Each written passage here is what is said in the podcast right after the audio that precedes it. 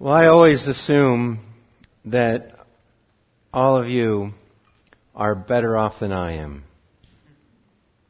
But I will say that my personal peace is pretty fragile. I don't want yours to be, but sometimes mine is. I mean, sometimes it's, it's the news that gets me. Sometimes I, I read about North Korea and I'm thinking, oh, what's going to happen? What's going to become of my life, my children, my grandchildren, this world? And poof, there my own personal peace of mind just disappears. Or Charlottesville. Or some other um, news item just breaks my heart and it takes months for me, or months, it takes hours for me to recover. Sometimes months, depending on how it is. But sometimes it's more personal than that. Sometimes I don't know what what to do for school for my kids. Sometimes I don't know what to do for my future, whether to buy this or sell this. Sometimes it just, in making the decision, just there goes my peace. Sometimes somebody gets upset with me. Often somebody gets upset with me. and I just think, what have I done? And what can I do? And how can I recover? And I, and I just kind of stir myself up without peace. For some of us, there are really big things that blow up. Uh, marriages or uh, children or some I mean, you lose a job or get a diagnosis and, and they're really big and they blow a big hole in what you would call your peace. And we have to figure out what are we going to do about that. If Jesus tells us he's going to give us peace that the world can't take away, why does it take it away so quick? This morning I'm, I want to spend some time in Psalm 29 and help anchor your soul and help you not lose that peace so quickly. At least as quickly as I sometimes lose it. And so let's read Psalm 29 together. Uh, I, I, think I think you'll enjoy uh, this psalm. Psalm 29, verse 1. Psalm of David. Ascribe to the Lord, O heavenly beings, ascribe to the Lord glory and strength. Ascribe to the Lord the glory due his name. Worship the Lord in the splendor of holiness. The voice of the Lord is over the waters. The glory of the Lord, or the, the God of glory thunders. The Lord over many waters. The voice of the Lord is powerful. The voice of the Lord is full of majesty. The voice of the Lord breaks the cedars. The Lord breaks the cedars of Lebanon. He makes Lebanon to skip like a calf and Sirion like a young wild ox. The voice of the Lord flashes forth flames of fire. The voice of the Lord shakes the wilderness. The Lord shakes the wilderness of Kadesh. The voice of the Lord makes a deer give birth and strips the forest bare. In his temple all cry, Glory! The Lord sits enthroned over the flood. The Lord sits enthroned as King forever. May the Lord give strength to His people. May the Lord bless His people with peace.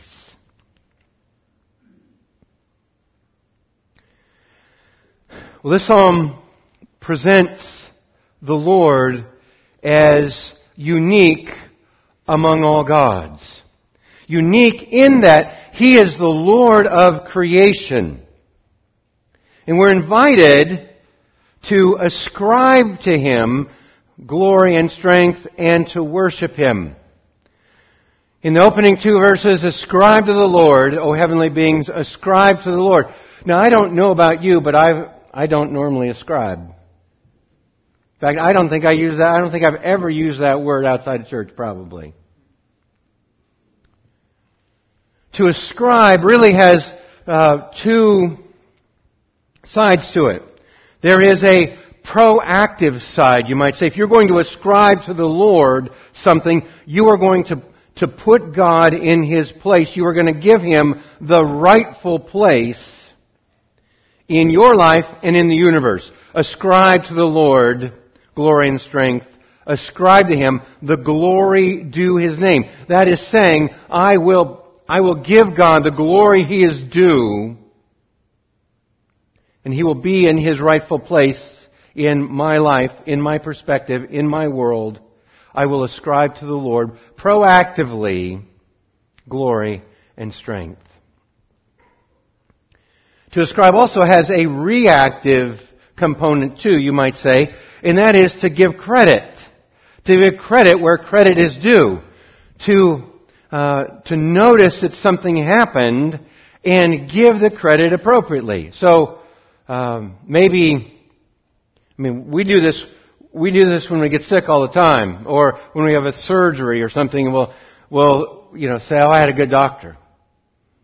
Or I, they, they prescribed a, a, a, you know, something for, you know, pain that made the pain go away. And we'll ascribe the, the solution to our problem, we will give credit to something, a doctor, medicine, something. Or we could say, well, the Lord was gracious to me and healed me. The same is true, and we are faced with a decision. I mean, and you can compliment your doctor for sure, but to, to give God credit for what He has done in your life and in your world. That is to ascribe to the Lord. And so we do, we do that kind of on the front end and on the back end. We are, we are uh, noticing God, recognizing He is glorious and strong. We worship Him for that. And when He does good to us, we give Him credit. That is, I think that's the best I can do to, to describe the word ascribe. How's that? And so that's the call of this, is to ascribe to the Lord. Put Him uh, in the rightful place in your life. Why? Because of His voice of all things. The voice of the Lord is over the waters. The glory of God thunders. He's over many waters. I mean, I, it's fun for me to stand up here in front of a, a happy group of Oregonians who finally got some rain. They know their place in the world is restored. This really does have to do with that. It has to do with God being the God of um, creation, where the the thunderstorms and the rain and the floods and the wind all find their source in Him.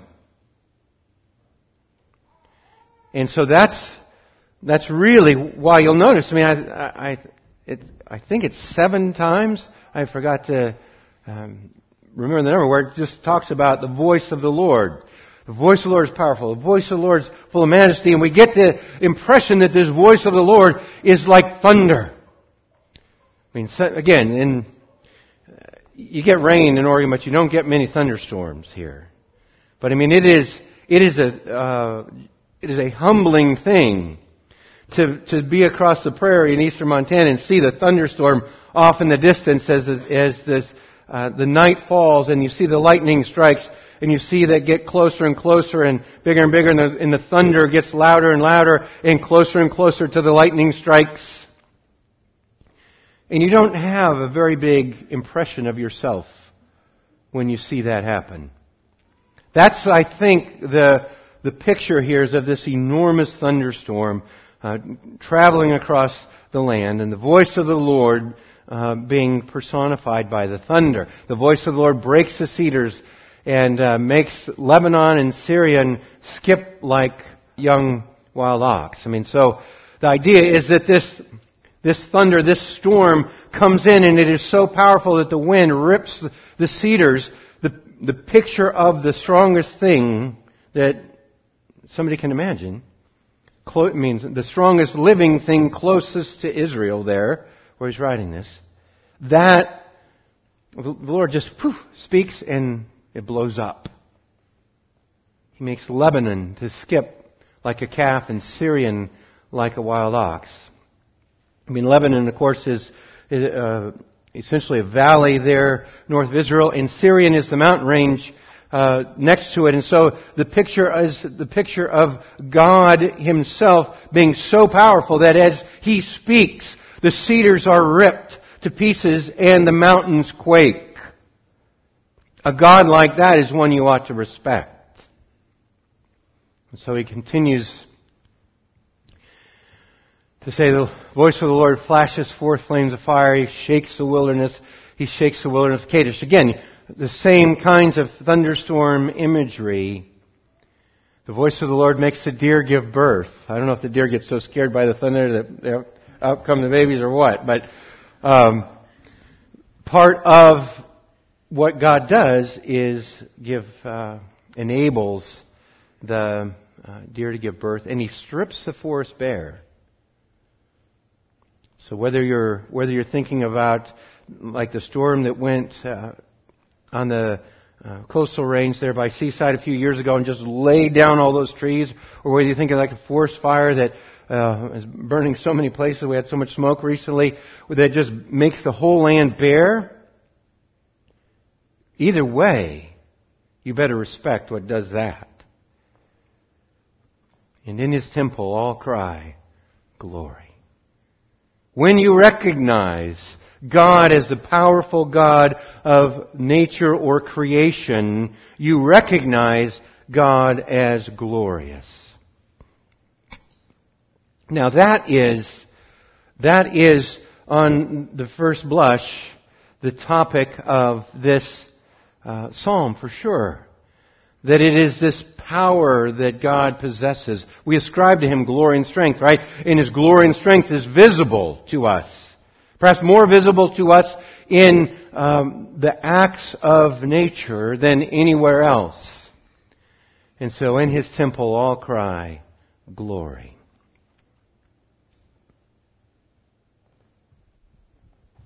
Some of you are looking at your watch saying, he's, he's pretty much done with this whole psalm. Yes.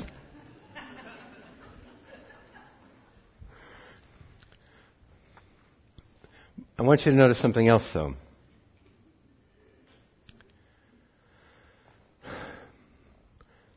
This psalm has a, you might say, another dimension. There's, there is more to hear than meets the eye in our just plain quick reading of it. Certainly there is thunder. Certainly there's lightning. Certainly God is the God of all of creation and should be feared and respected on that account. There's no question that that's here in this psalm. But you'll notice verse 1. Okay, I'm going to put it up in a second, but notice verse 1. Ascribe to the Lord.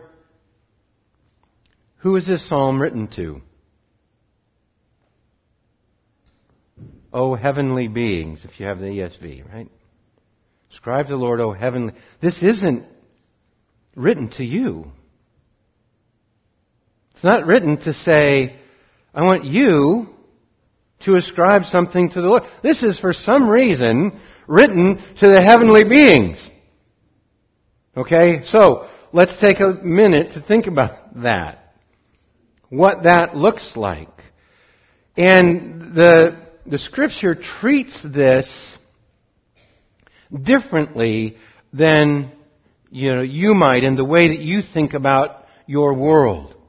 Because this psalm was written in a context, a, a pluralistic context where there were multiple gods. And Israel had come into the land, the Canaanite land, and they had all had their gods, and Baal being the chief among them. And these gods were animated, you may say, by living spiritual beings though each one was just a statue made of wood or metal. And so it's in this context that we have this sort of, this, this psalm written. And in this context you have uh, a uh, cadre, you might say, of gods that in, in the view of the ancient Hebrews, had meetings. I'm just going to say it that way. They had meetings. You'll recall in Job, the first couple chapters of Job, it says that the, uh, the sons of God presented themselves before God. Satan was among them. I mean, that just has puzzled the daylights out of me. What kind of meeting are they having where there's other beings and Satan is there present, having, being part of any kind of conversation with God? Hmm. But that's how they view the spiritual world. As maybe a little more complex than you do. We've naturalized most everything that happens into cause and effect and uh, natural phenomenon. And the the view was that there was this multiplicity of gods, and only Yahweh, God of the Bible, would you attribute a capital G to Him as God. All the others were gods, little g. Now, I'm just going to show you a couple other places about that in Scripture. Okay, here's Exodus chapter 15. So, Israel was, was um, made captive in, uh, made slaves in Egypt. Egypt had their gods, right? Egypt had the god of the sun. They had the god of the Nile. And they had all of these uh, pantheon of gods. And so, in Moses' song, after they were delivered, he asks the question, Who is like you, O Lord, among the gods? There is none like you. I mean, assuming that. That's, that's the assumption of the question. Who is like you, majestic in holiness, awesome in glorious deeds, doing wonders? And of course, he has in mind parting the Red Sea and delivering them with the plagues. Notice the way that God articulates what he is doing in the Exodus. God says, I will pass through the land of Egypt that night, and I will strike all the firstborn of the land of Egypt, both man and beast, and not on the Egyptians, but on all of the gods of Egypt I will execute judgment, for I am Yahweh. So what we have here, you know, among the other themes throughout the Old Testament is this contest of gods. Whose God is stronger? In Psalm 82, the same kind of idea that, that was mentioned in Job. God has taken his place in the divine council. What is his place? In the midst of the gods, he is the one who holds forth judgment. He is the one presiding. He is God above all gods. So King of kings and Lord of lords, He is God of all gods. Okay, that's the way that He's presented here.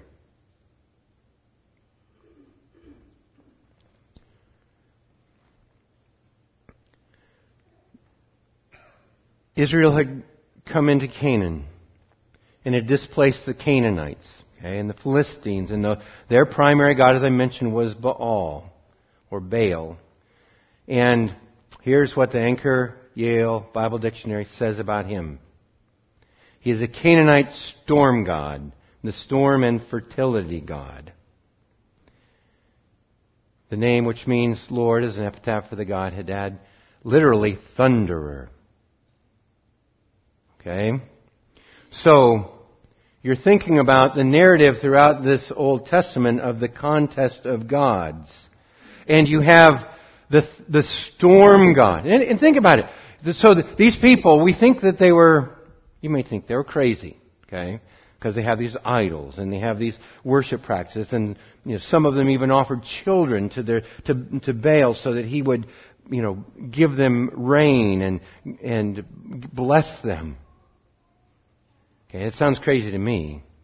But when you live in an agrarian culture, as, as arid as it is in Israel, you are really dependent on rain.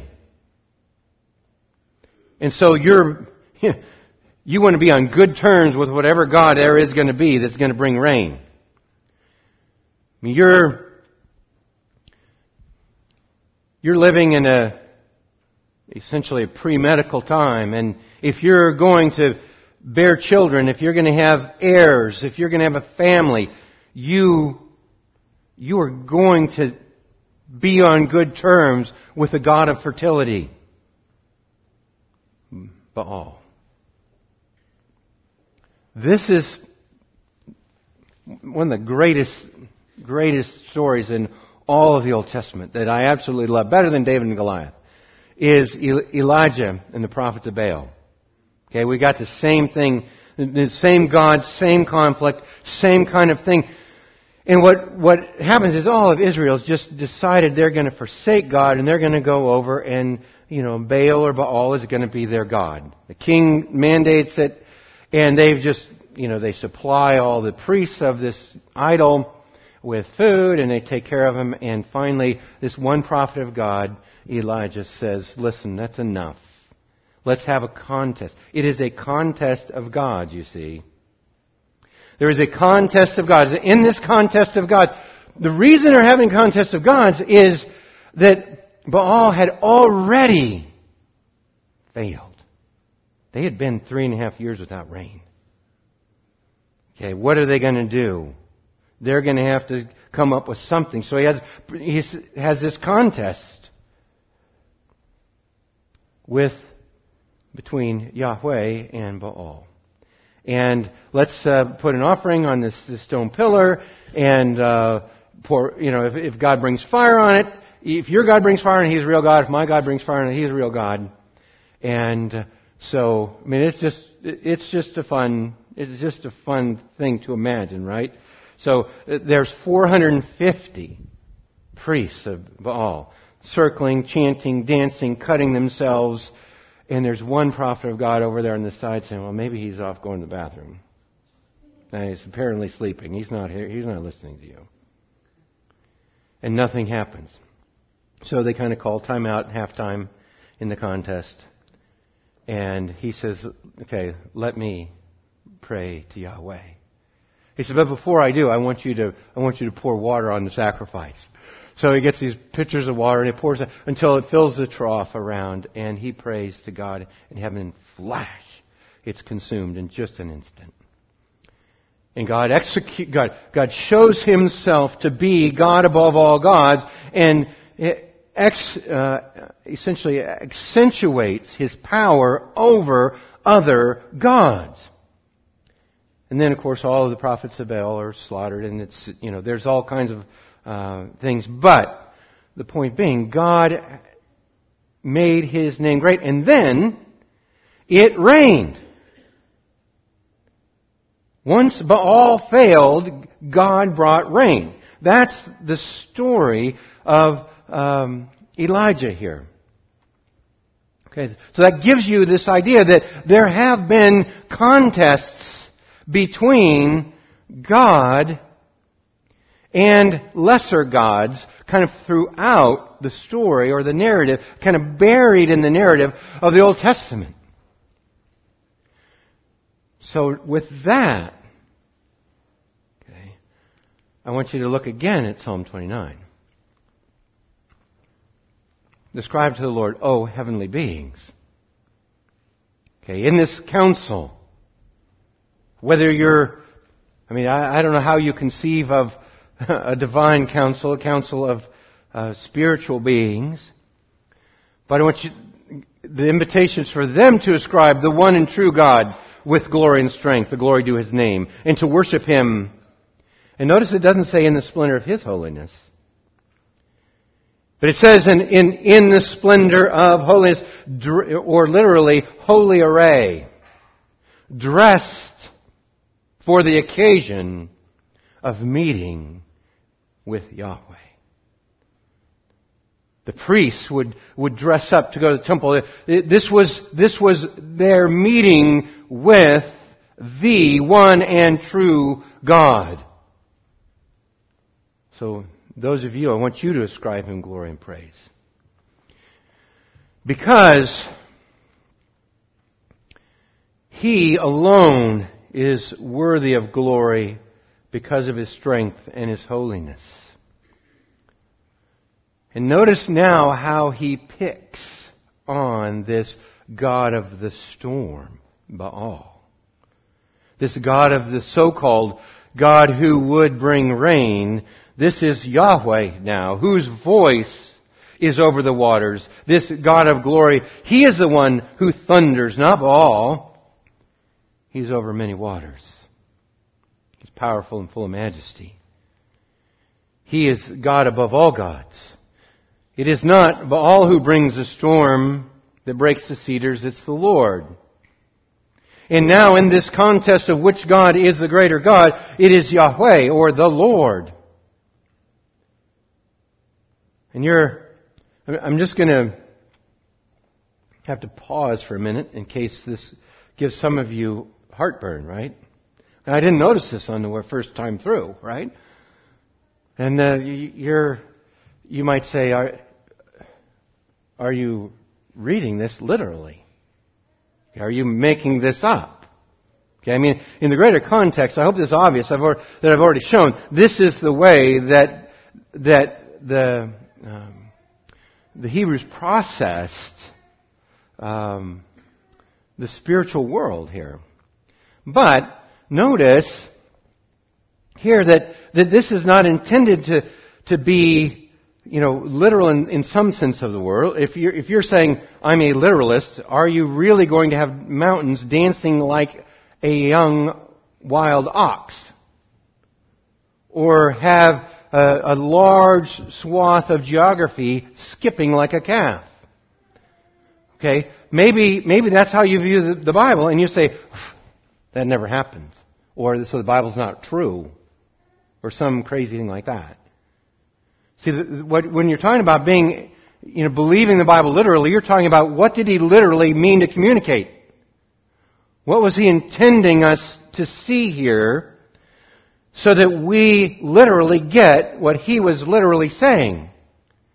And right here, I think most clearly what you have is him setting up a contest between our God, Yahweh, the God of creation, the God of the Bible, and lesser gods.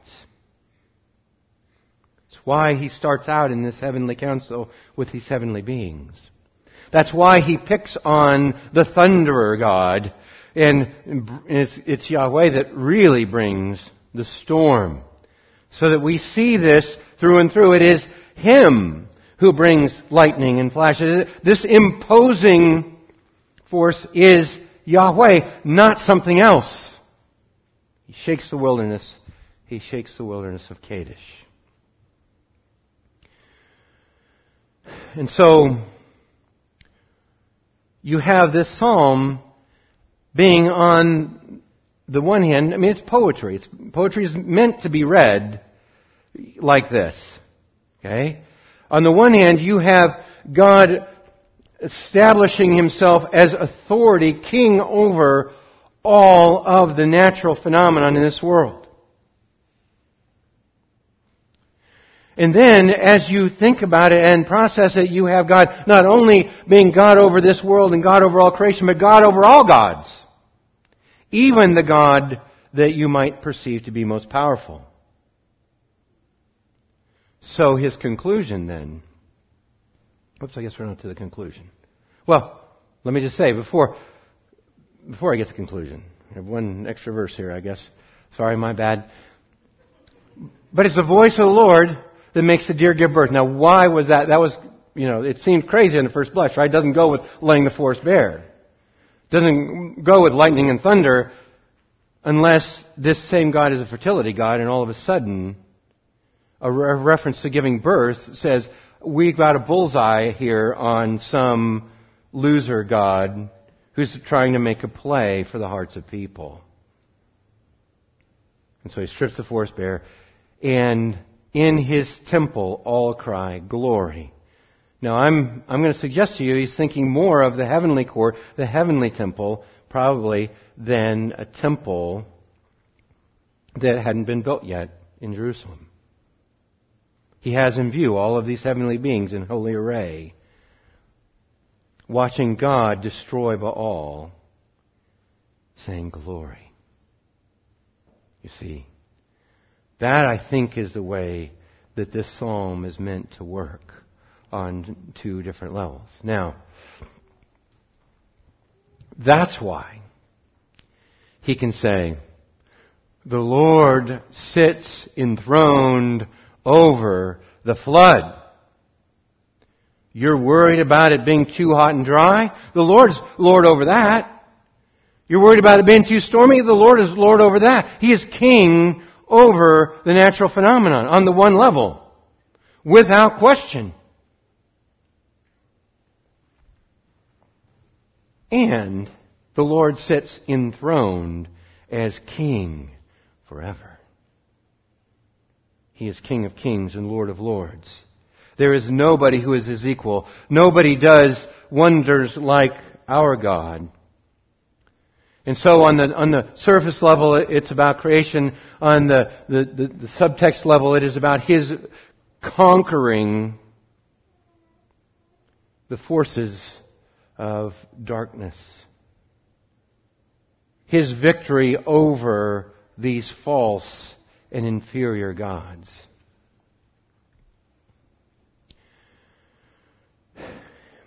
And it's really here that comes into play some of our issues about peace, some of our issues about what it is that gets us riled up or gets us brokenhearted or gets us um, uh, gets us uh, away from trusting in Him. Because some of it is, yeah, there are things that happen in this world that we don't like, and so we lose perspective. And, and our peace goes away. But the Lord is, the Lord sits enthroned over that flood. Over those natural things, over those things that happen uh, every now and then. He sits enthroned over that. But some of, some of it is, we're, we're hoping in things that are inferior. We're hoping that, say, the education of our children will provide them with a happy and glorious future. And you know what? That is, that is a false idol. And so we get all uptight about it. And our peace goes away because we're trusting in something that was never meant to be trusted in.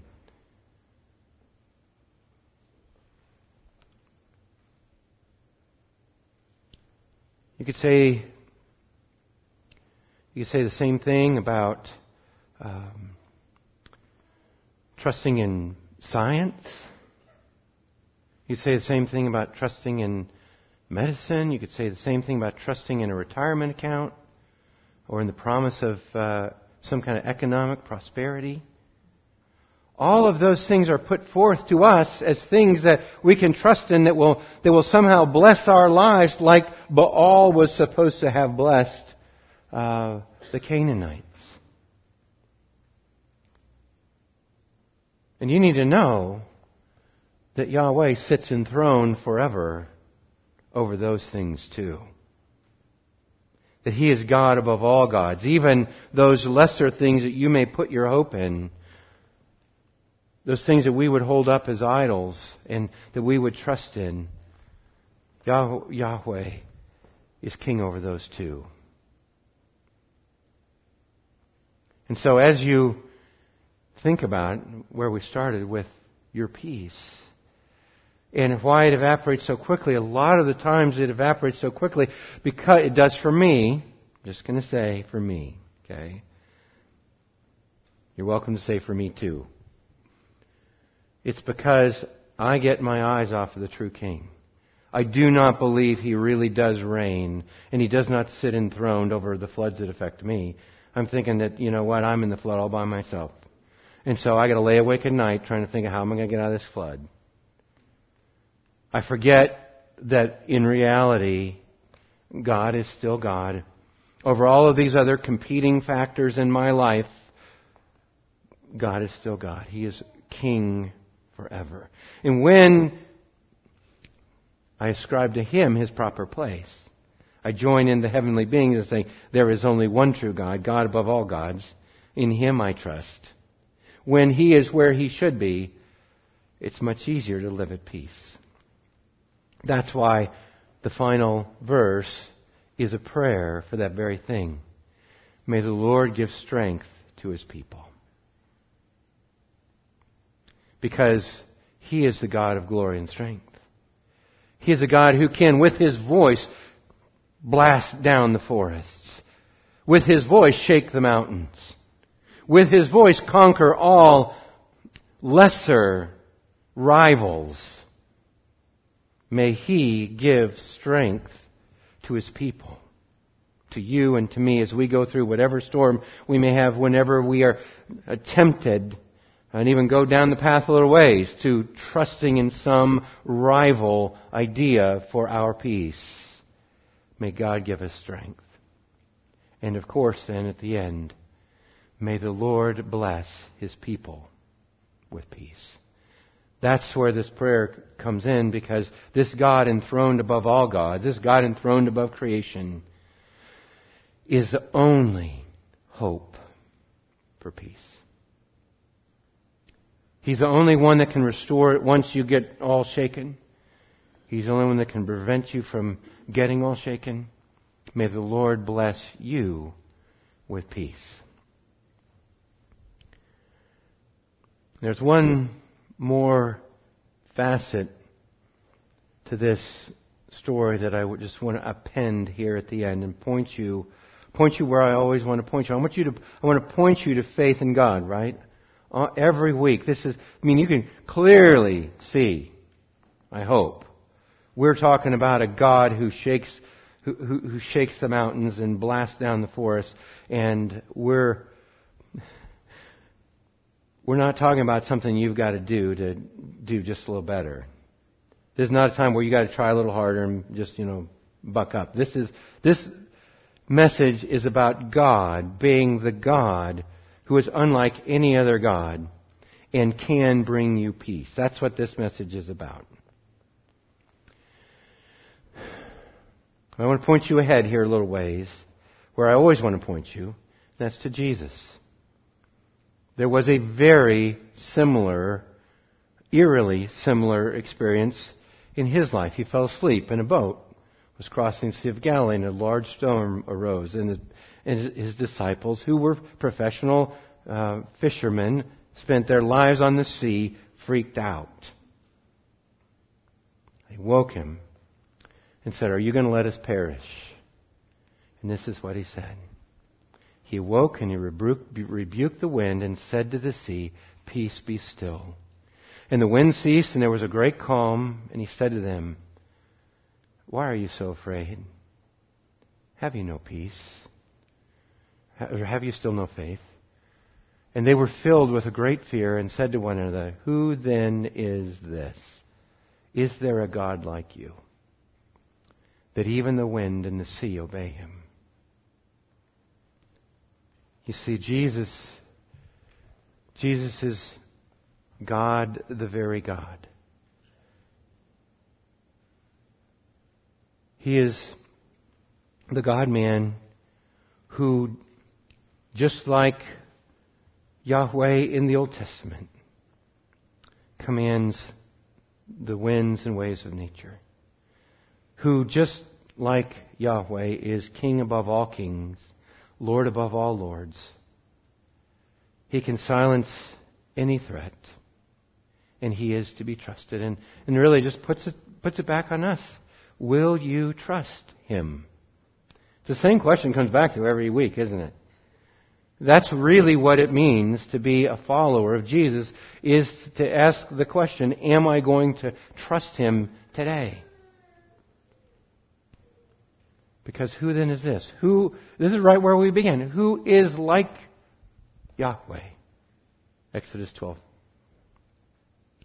And so, my invitation to you is to trust Jesus.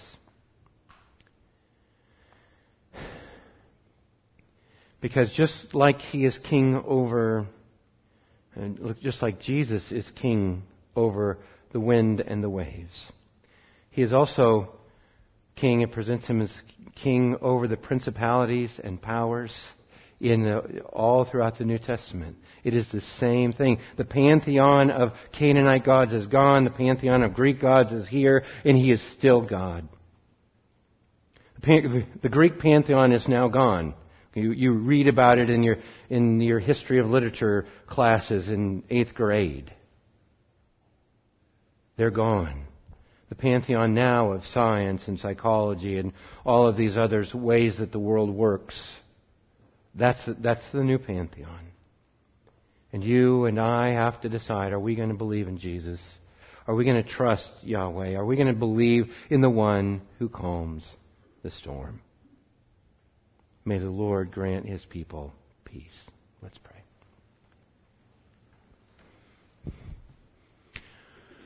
Oh, great God and Father, we are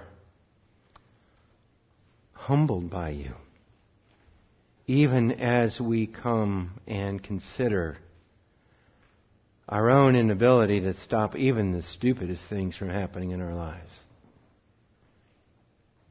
And we recognize that the winds and the waves obey you, that um, your voice thunders. That in all of the comparable things that one might believe, you stand alone as God above all gods. Forgive us for trusting in other things. Forgive us for being afraid.